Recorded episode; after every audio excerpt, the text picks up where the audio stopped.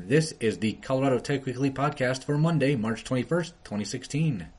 Colorado Tech Weekly is your source for the top 10 Colorado tech news stories for the past week and the top 10 technology related events for the upcoming week.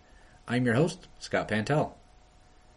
This podcast is powered by your interest in the Colorado technology community.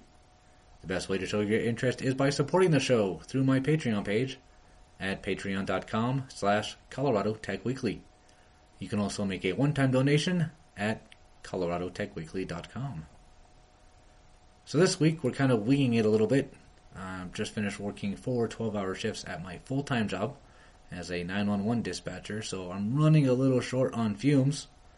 Um, last week I was overwhelmed. This week I'm just tired. Uh, but I'm excited because I'm done with my classes for this semester. Uh, this week's my daughter's spring break, so I get to hang out with her and my wife for the next two days. And then I actually have some free time so I can work on my own projects. Um, the projects I have in mind are a Ruby on Rails web app for the police department I work at to keep track of trespass notices, and a, at least a small game using Unity for the first time. I had a game that I made or started making using Construct 2. That was the engine. And it seems like a cool idea, but I want to learn how to use Unity, so I was going to make it in that. So I got about a month to try to make those things happen just for fun. Well, mainly just for fun. Anyways, on to the headlines. From the Colorado Technology Association site, Denver based software maker 303 Software is celebrating their 10 year anniversary with a brand relaunch and a website redesign. 303 Software has grown 30% in the past six, month, six months and has done work for clients like Cisco, Red Rocks Online, and Colorado Public Radio. From Built in Colorado, Golden based Home Advisor is partnering with Prosper Marketplace to provide homeowners with better access to home improvement financing. Speaking of Home Advisor, I actually just had a flooring company representative leave who I found on Home Advisor to redo the wood floors in my home in Littleton. And now my daughter's making weird noises in the other room because she's opening her window. That's what the weird squeak was. Alright, moving on. From the Denver Post Tech Plus blog, they shared a diversity and inclusion report from Broomfield's Level 3 Communications. So it's pretty cool to see companies making diversity something they do on purpose.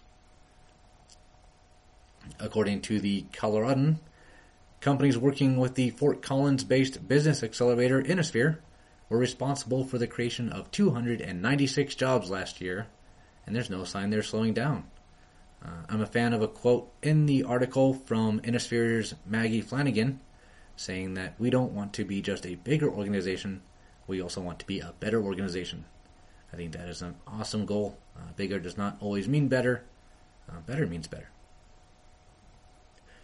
From Built in Colorado, they profiled five chief technology officers from five different Colorado tech startups.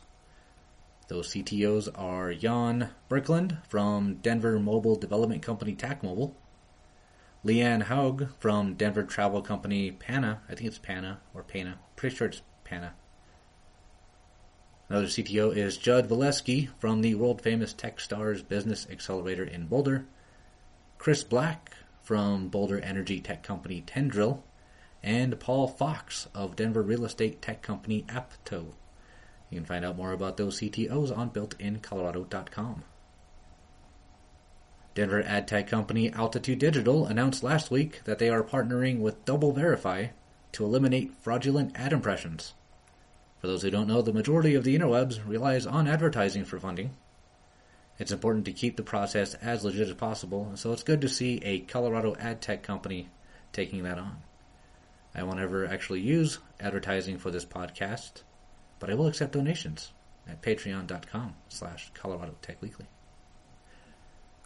From the Denver Business Journal, the Colorado Economic Development Commission is trying to use more than just our state's amazing scenery and activities to convince companies to move and stay in the state. They recently approved a $2.42 million incentive to try to ensure that a Denver headquartered information technology company undertakes a planned $160 expansion in Colorado. We don't yet know the name of the company until it says yes to the in state growth, so I hope that happens soon. Speaking of things that are happening in state, BizWest reports that Boulder fertility tracking app maker Kindara named a former exec of Denver based SendGrid, Denise Franklin, as their new CEO. Franklin said that her priorities will be to get the much anticipated product out the door and grow the 13 person company to 25 to 40 people by the end of this year. The Colorado Technology Association announced a new skills based hiring and recruiting platform called Skillful. Skillful is a platform from the Markle Foundation and LinkedIn to better match job seekers and companies using skills. It can be found at skillful.com. When you try it out, uh, know that it uses a lot of information from your LinkedIn profile. And the last story of this week comes from Built in Colorado. They posted a challenge called Can You Guess These 30 Colorado Tech Startups by Their Logos? In the post, they had the logos of 30 different Colorado tech startups. And if you guess all 30 and go to the built in brews at Gusto on Thursday, you can get a cool built in Colorado t shirt. I'm a big fan of Colorado Tech t shirts. I'm wearing one now. It's my Go Code Colorado t shirt from last year. Every tech t shirt I have is soft and comfy, and I like it a lot. Um, I have a SendGrid shirt, a Woof shirt, that's W U F, Boulder Startup shirt. I'm not sure how I got that one. And I think I actually have a few uh, Go Code Colorado shirts. So I want a built in Colorado t shirt.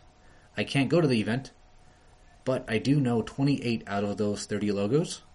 So if you can help me with the companies behind logo number 13, which is a gray square with a big C in it, and logo number 30, which looks like two intermixed green S's, I will help you win the free t shirt. Just get in touch with me. Uh, feedback at coloradotechweekly.com is the email.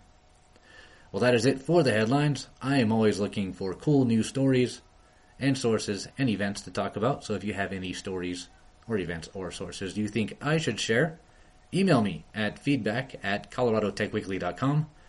Share them on the Colorado Tech Weekly Facebook page, or send a tweet and include the hashtag Colorado Tech. Speaking of feedback, I had some feedback from a unexpected place last week on the SoundCloud file for Tech Weekly number 143. I had a comment from invitedhome.com in Boulder. Uh, they wanted me to let everyone know that they are hiring for 12 jobs in Boulder. You can find out more at invitedhome.com slash work with us. That's work hyphen with hyphen us. You can just, or you can find the link on my SoundCloud profile soundcloud.com slash Scott Pantel and look for Colorado Tech Weekly number 143.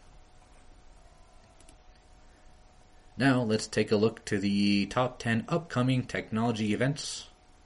We'll start with Wednesday, March 23rd. Derailed is hosting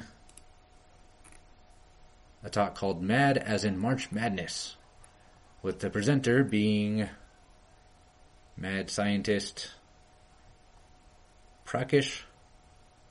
Oh, I saw it in here somewhere. There it is.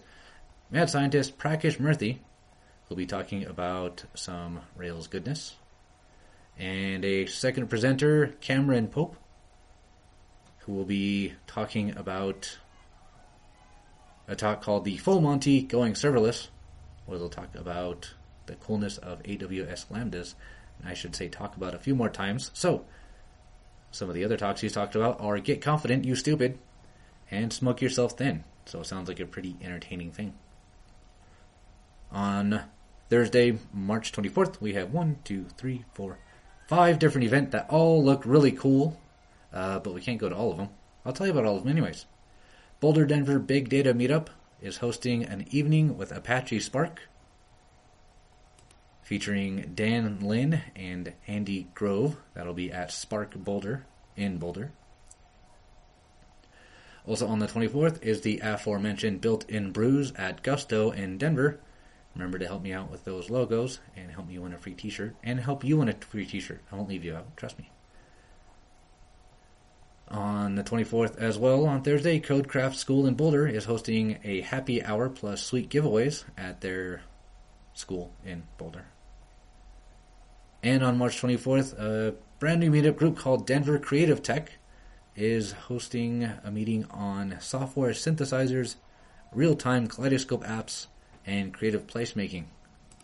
This will be at the ModeSet, Elo, and Gooseworks, Juiceworks offices uh, in Denver, right by the Union Rail light rail station.